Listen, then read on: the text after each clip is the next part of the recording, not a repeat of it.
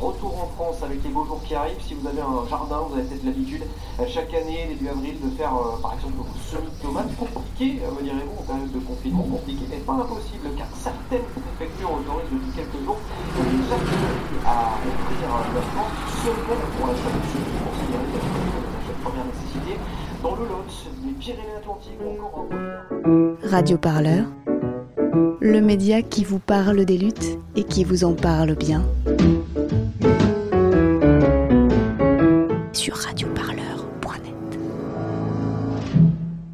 Le 12 mars dernier, quand le confinement s'en venait, j'étais chez ma meilleure amie d'enfance, Lorraine. Dès qu'on a appris la nouvelle, on a directement appelé ses parents, horticulteurs, pour savoir comment ils allaient gérer ça, parce que le printemps est la grosse saison pour eux. Dès le début du confinement, des organisations syndicales paysannes, notamment horticoles, et des jardiniers amateurs ont alerté le gouvernement sur le danger d'exclure les plants et les semences des produits de première nécessité.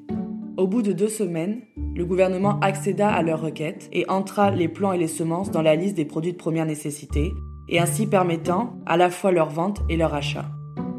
La secrétaire d'État à l'économie, Agnès Pannier-Runacher, déclarait au Sénat le 1er avril dernier. Dans le cadre euh, des arbitrages que nous venons de récemment rendre, la vente de plants potagers est considérée comme un achat de première nécessité. Et donc, euh, je veux vous le dire euh, ici.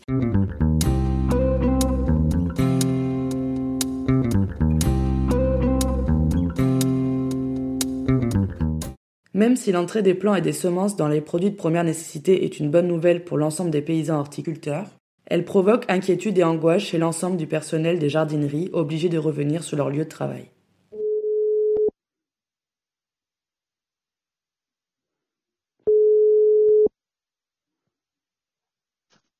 Oui, allô?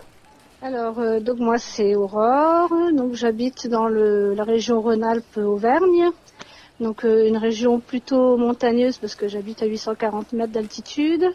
Et donc je travaille euh, dans le secteur du marché aux fleurs euh, en jardinerie. Et donc je m'occupe de toute la partie des fleurs saisonnières plus toutes les vivaces. Quand j'ai vu que ça voulait réouvrir, je dois avouer que j'ai eu peur. J'ai eu peur pour mes collègues, pour les gens, voilà, pour, pour les êtres humains tout simplement qui viennent euh, parmi nous parce qu'il faut il faut pas que ça crée de mouvements de foule et du coup qu'on ait trop de monde euh, à se toucher en fait. Sinon le confinement n'aura servi à rien c'est un métier qui est malgré tout physiquement très difficile hein.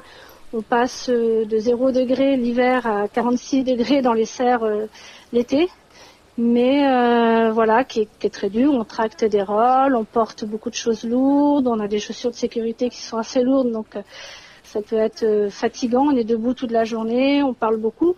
À part ça, c'est un métier qui est voilà, voilà, il y a un gros apport d'apprentissage pour les clients et partager ses connaissances, ça c'est vraiment top. Effectivement, là, le magasin pour l'instant est en partiellement fermée puisqu'on a une partie animalerie qui, elle, continue d'être euh, ouverte de 9h30 à 13h. Et euh, donc pour l'alimentation euh, animale. Et donc le reste de la jardinerie est fermé au public, palettisé avec un parcours pour les clients. Et donc après, là, pour tout ce qui est partie végétale, on a des responsables de rayon qui viennent régulièrement pour arroser les plantes pour pas qu'elles qu'elle meure.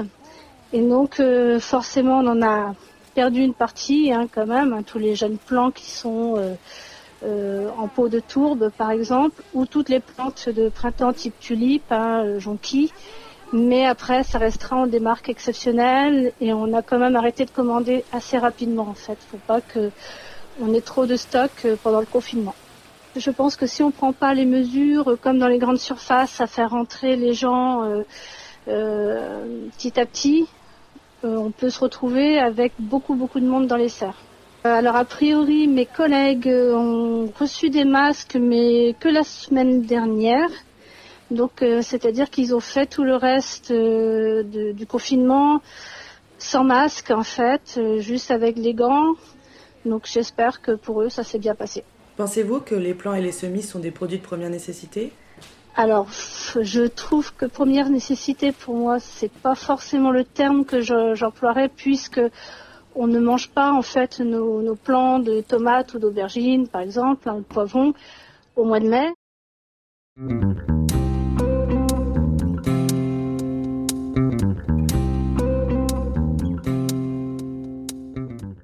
L'exclusion des plantes et des semences constituait une situation critique pour les horticulteurs, en particulier paysans ayant de petites structures, membres d'une filière déjà très fragile et fortement concurrencée par l'horticulture industrielle. Face à cette situation, j'ai téléphoné à Haute Pozo, horticultrice de Dordogne et une très bonne amie de mes parents. Ça m'a permis de prendre des nouvelles sur quel impact avait le confinement sur son métier, sa production et la survie de son exploitation.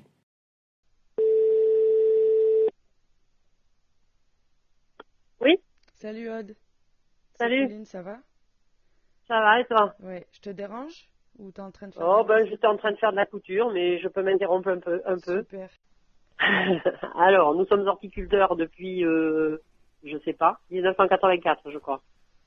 Voilà, nous faisons de la plante à massif et du plant de légumes. On est deux à travailler, euh, mon mari et moi, plus euh, une ou deux main-d'œuvre saisonnières au printemps à la grosse saison, là où on est maintenant. Bon, maintenant, on a ralenti donc nos semis, on a ralenti le travail pour voir euh, ce qui se passait. Maintenant, on arrive vraiment dans le gros de la saison. Donc, on a repris euh, la production dans l'espoir qu'au mois de mai, on pourra sortir sur les marchés. Et donc, on a besoin de main-d'œuvre. Donc là, euh, ben, demain, je vais essayer d'embaucher quelqu'un. Je pense que j'ai le droit, étant donné que les agriculteurs ont le droit de d'embaucher, ont le droit de continuer à produire. Donc, je pense qu'il n'y aura pas de problème de ce côté-là. Et l'essentiel du problème, eh ben, c'est la vente de nos produits. Donc déjà, on n'a pas pu vendre la fin de l'hiver, c'est-à-dire qu'il nous restait de pensées de primes verts et, et de plantes vivaces. Donc on a déjà pas mal jeté. Maintenant euh, arrivent euh, les plantes pour cet été, qui se plantent euh, à partir de maintenant. Et surtout, encore les fleurs, on peut peut-être arriver à les faire attendre un peu, mais surtout le gros problème, c'est la production de plantes légumes surtout les tomates qui poussent très vite, donc il arrive un moment où c'est plus vendable, on est obligé de jeter. Pour l'instant, euh, on n'a rien jeté encore. De, voilà. Donc euh, ben après les marchés, euh, tous nos marchés ont été complètement supprimés. À part le marché de Sainte-Foy où il est resté le, le marché alimentaire, mais auquel on n'avait pas accès nous, et ça vient de changer. Donc samedi, Christian a pu aller sur le marché uniquement avec le plan de légumes, le plan de fleurs étant strictement interdit partout.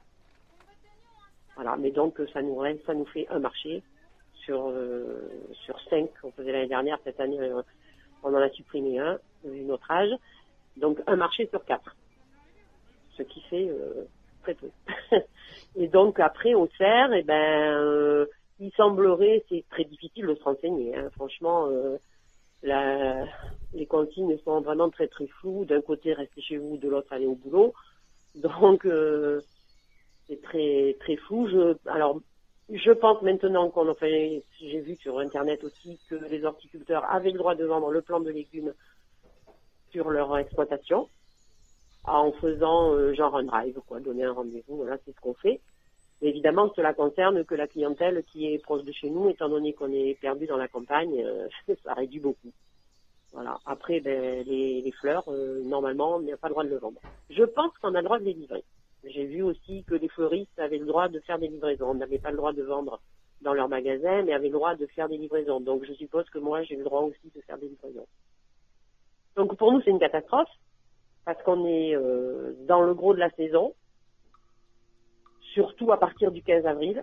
Le mois de mai étant euh, eh ben, euh, 80% de notre chiffre d'affaires annuel. Ce qui veut dire que non seulement maintenant on gagne plus notre vie pour euh, dans l'immédiat, et enfin bon, on avait quelques, ce qu'on fait tous les ans, c'est-à-dire que le printemps nous sert à, euh, on est des fourmis quoi, on travaille pour l'année pendant le printemps. Et donc, eh ben, non seulement on gagne plus notre vie pour l'instant, euh, du présent, mais surtout, on gagne plus notre vie pour tous les mois à venir. Parce que les géraniums et les tomates, nos clients ne les planteront pas au mois d'octobre. Peut-être on arrivera à écouler quand même un peu de fleurs au mois de juillet et un tout petit peu de légumes. Mais quand c'est fait, c'est fait. Le potager, il se fait au mois de mai essentiellement et juin. Le jardin, ça peut se prolonger jusqu'en juillet. Après, c'est fini. Après, c'est fini. Et après, on, on aura un petit coup avec les chrysanthèmes. euh, voilà. Donc, euh, euh, les aides de l'État, c'est très bien. Euh, la banque a, euh, proposé à arrêter nos, nos remboursements euh, pour six mois. L'État nous propose un, un crédit remboursable en un an, mais le problème c'est que dans six mois, on sera encore plus fauché que maintenant. Donc ça ne sert pas à grand chose. Voilà.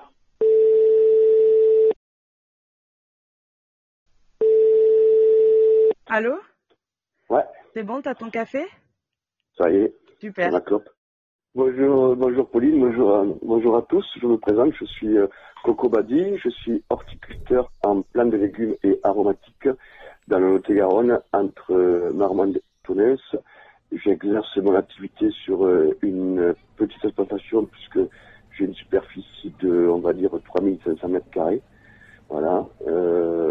Et je fais la vente directe sur l'exploitation. Sinon, je fais quatre marchés sur la semaine, plus ensuite euh, au printemps les foires aux plantes euh, dans un rayon de 150 à 200 km sur, euh, sur, les, week-ends. Voilà. C'est une, une exploitation familiale puisque mon grand-père, voire arrière-grand-père, faisait déjà ce métier, même si les façons culturelles ont changé. C'est, quand je dis ce métier, pour moi, c'est pas un métier, c'est une passion j'aime aussi bien euh, produire que euh, la relation avec euh, ma clientèle qui, me connaît, puisqu'il connaissait mes parents, mes grands-parents, la plupart. Autant, autant que moi, les horticulteurs flots ont des gros gros soucis de trésorerie, hein, comme tout le monde. Ce sont des petites structures. On n'est pas toujours très bien considéré dans le monde agricole parce qu'avec 3000, 4000 mètres carrés de terre, on n'est pas forcément, forcément agriculteur. Voilà. Moi, je mets toujours en avant le fait que malgré nos petites structures, on est les premiers employeurs en agriculture parce que souvent pour une structure de 3000 mètres, 3000 mètres carrés, eh bien, on va avoir euh, une, voire deux euh, saisonniers ou plein temps. Voilà, contrairement aux céréales ou, euh, ou au maraîchage.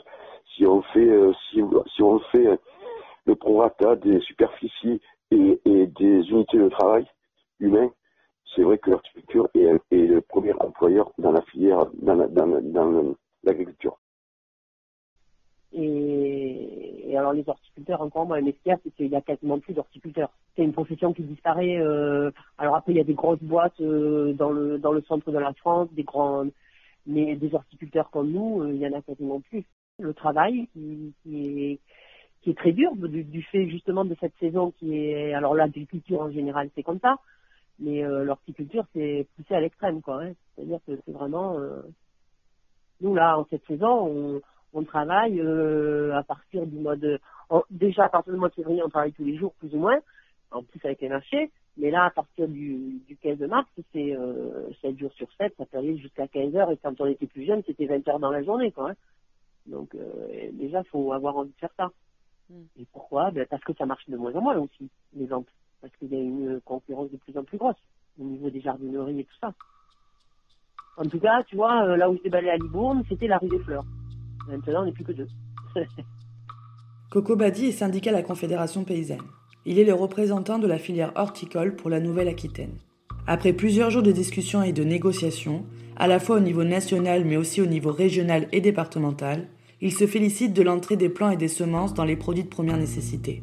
Il considère que c'est une première victoire avant que les plants de fleurs entrent eux aussi dans les produits de première nécessité, ce qui n'est toujours pas le cas à la fin du mois d'avril.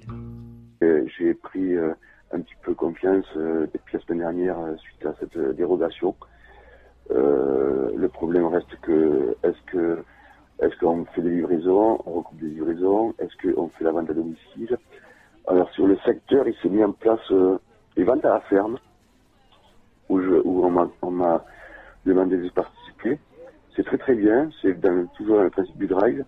Donc euh, les clients appellent euh, euh, jusqu'au soir et puis on prépare les paniers et euh, ils ont deux heures sur une ferme à, côté de, mon exploitation.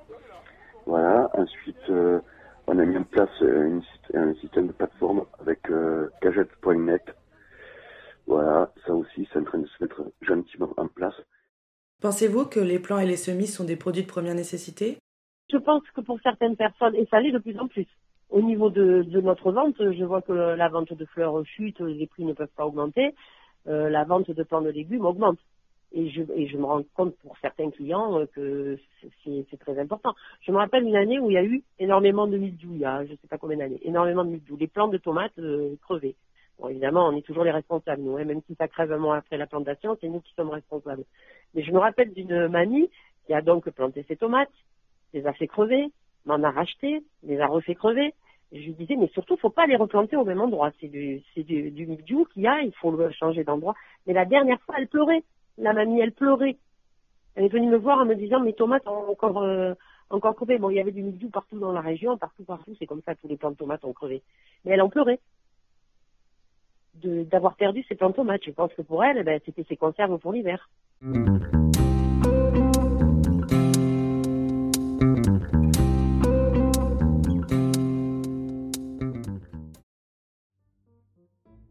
L'éviction des plants et des semences des produits de première nécessité aurait entraîné, pour les jardiniers ayant un potager, une pénurie de graines et de plants constituant un frein à leur production alimentaire de fruits et de légumes. Dépassant le temps du confinement, cette exclusion aurait pu impacter leur approvisionnement pour l'ensemble du printemps et de l'été. Plusieurs citoyens s'en sont inquiétés. Les communautés de jardinage très actives sur Internet multipliaient les messages pour obtenir des informations et des coups de main. C'est notamment le cas de Judith, institutrice que vous allez entendre. Elle a lancé sur le modèle d'une pétition suisse une pétition en ligne demandant l'intégration des plants et des semences dans les produits de première nécessité et qui a regroupé plus de 2000 signatures. Donc pour des, foyers où il y a une seule personne qui travaille avec des revenus qui sont pas forcément euh, extravagants, ben, en effet le potager il, compte pour une partie du régime alimentaire. C'est pas juste anecdotique, c'est pas juste un loisir, c'est certes un plaisir, mais c'est un plaisir qui a aussi une valeur euh, une valeur dans la, quantité d'alimentation que les, les, familles peuvent avoir, et puis euh, dans la qualité aussi. Et toutes ces familles-là, elles n'ont pas nécessairement le, l'argent, euh, l'argent financier d'aller acheter l'équivalent au magasin, quoi.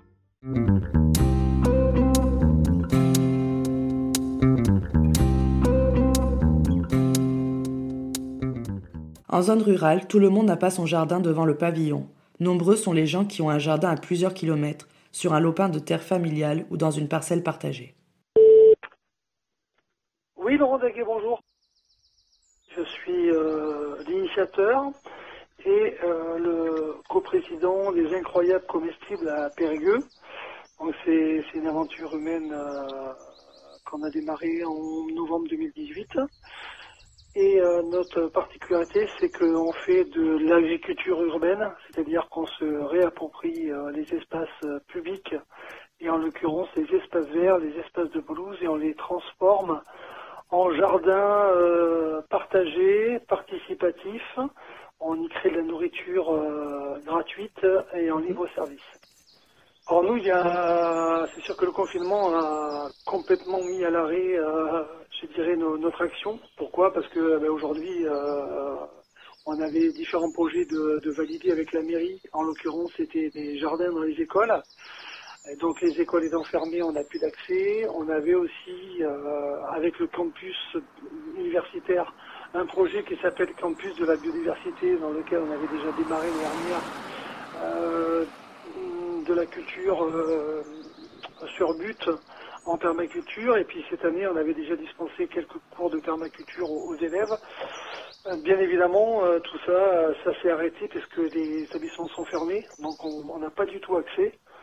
Pareil pour les jardins en centre-ville, parce qu'à côté des cinémas, on avait des buts sur la place Rangile. Et les services de la mairie étant à, effectif euh, réduit. On n'a on n'a pas du tout de possibilité. Déjà, on a, les conventions n'ont pas été renouvelées. On a, on a, en fait, tout est à l'arrêt et c'est un peu complexe. Celui que vous allez entendre, c'est Paul, jeune retraité qui s'est lancé il y a quelques années dans une démarche d'autosuffisance. Euh, écoutez, j'ai une parcelle de, de 2000 mètres carrés environ. Et euh, donc j'ai toujours fait du jardin euh, depuis depuis tout le temps puisque je suis originaire de la campagne, donc comme beaucoup de gens en Dordogne. Et il y a quelques années, j'ai rencontré, si vous voulez, d'autres personnes qui qui ont commencé à sensibiliser un petit peu sur le fait que sur une parcelle de 2000 mètres carrés, on pouvait à la limite en l'aménageant maximum, pouvoir vraiment pratiquement être en, autonomie alimentaire. Et c'est vrai que les dérives un petit peu de tout ce qui est l'alimentation, l'agroalimentaire industriel fait que j'ai été réceptif à cette chose-là. Et aujourd'hui, donc, j'ai une parcelle où, qui me permet à, 90% de, tout ce qui est produit frais, euh, voilà. Sauf bien sûr, et encore, j'allais dire sauf les agrumes, mais on a aussi des citronniers, on a aussi des, pamplemousses, etc. Donc, euh, en fait, on est euh, même des fois plus de 90% autonome en produits frais. Hum, moi, ce que je peux vous dire, c'est que, alors je ne sais pas si c'est parce que j'ai eu le nez creux cette année, mais euh, j'avais approvisionné pas mal de graines cet hiver, plus mes graines que je récupère. Donc en fait, le, le, confinement a fait en sorte que eh bien, cette année, j'ai fait tous mes plans. J'ai deux petites serres et euh, donc euh, j'ai tout préparé pour mon jardin et ça me permet de ne ben, pas aller en jardinerie et pratiquement de, de tout faire, de tout ce que j'ai besoin en plan, tout, j'ai tout sous la main et puis euh, le, jardin, c'est vraiment euh, là aujourd'hui on sent vraiment, je veux dire, c'est un plus pour nous parce qu'on n'a pas besoin de sortir pour les produits frais, donc ça nous permet de, de pratiquement de vivre le confinement euh, tranquillement. Et puis en plus on a le plaisir de, de pouvoir être dehors et ça c'est agréable.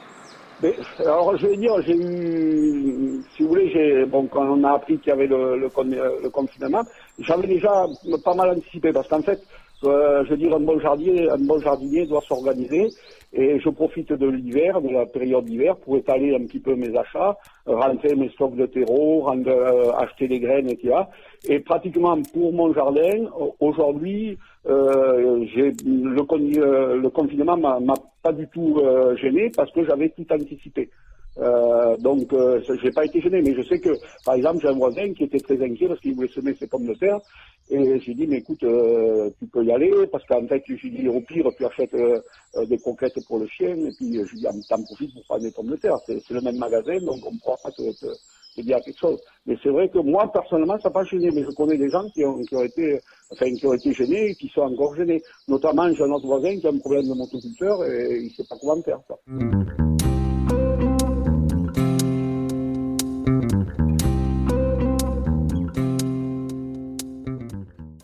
En 2019, en France, un ménage achète en moyenne 165 kg de légumes par an et dépense 423 euros annuellement pour cette catégorie d'aliments. Les associations des jardins familiaux défendent que la pratique du jardin collectif équivaudrait à un 13e mois pour les ménages si celui-ci fait au moins 250 mètres carrés. Les incroyables comestibles, en l'occurrence, euh, nous on se bat pour l'autonomie alimentaire des territoires. Ce mouvement citoyen qui est né en, 2008 en, Hatton Morden en Angleterre, euh, par deux femmes euh, qui s'appellent Pam Warust et Marie Clear, avait cet objectif de se dire mais pourquoi on continue à consommer des produits qui font trois fois le tour de la planète alors qu'on pourrait consommer des produits euh, sains, frais, locaux et, sans, sans résidus de pesticides. Et donc forcément aujourd'hui de se dire qu'on va remettre, on va remettre les, en libre à la vente pardon, les, plants de légumes, euh, on se rend bien compte qu'il y a une interrogation de, nos pouvoirs publics, dans la mesure où aujourd'hui on va, euh, ça c'est pas moi qui le dis, c'est l'ONU qui l'a dit ces derniers jours, on va au devant euh, de problèmes d'approvisionnement alimentaire et de quantité. On a des, rendements récoltes qui se sont effondrés depuis quelques années, qui sont dus à cette agriculture intensive. Alors, je, pense que ça serait dommage, euh, je veux dire, si on, considère qu'il y a quelque temps de ça, on nous a dit qu'on pouvait aller voter en respectant les gestes, les gestes barrières. Je pense qu'en respectant les gestes barrières, on peut effectivement aller chercher des plans, puisque ça serait dommage. On est en, donc au mois d'avril, à l'époque où le jardin vraiment, où les jardins particuliers démarrent, et ça serait dommage de priver euh, toutes les personnes qui ont des jardins de pouvoir aller chercher des plants puisque, euh, je veux dire, euh, on ne sait pas combien de temps va durer ce confinement. Et le fait de mettre en route un jardin, ça sera certainement un plus. Bien sûr, il faut respecter euh, les gestes barrières. Si on avait accès à des masques individuels, ça serait peut-être encore mieux. Mais voilà, je crois que je crois que c'est dommage de, de, de s'empêcher d'aller chercher d'aller chercher ces, ces plans-là parce que dans quelques on ne sait pas combien de temps va durer le confinement et dans quelques semaines, voire, euh, un jardin qui est en friche ou qui est abandonné, ça c'est dommage. Quoi. Radio Parleur, le son de toutes les luttes. Écoutez-nous sur radioparleur.net.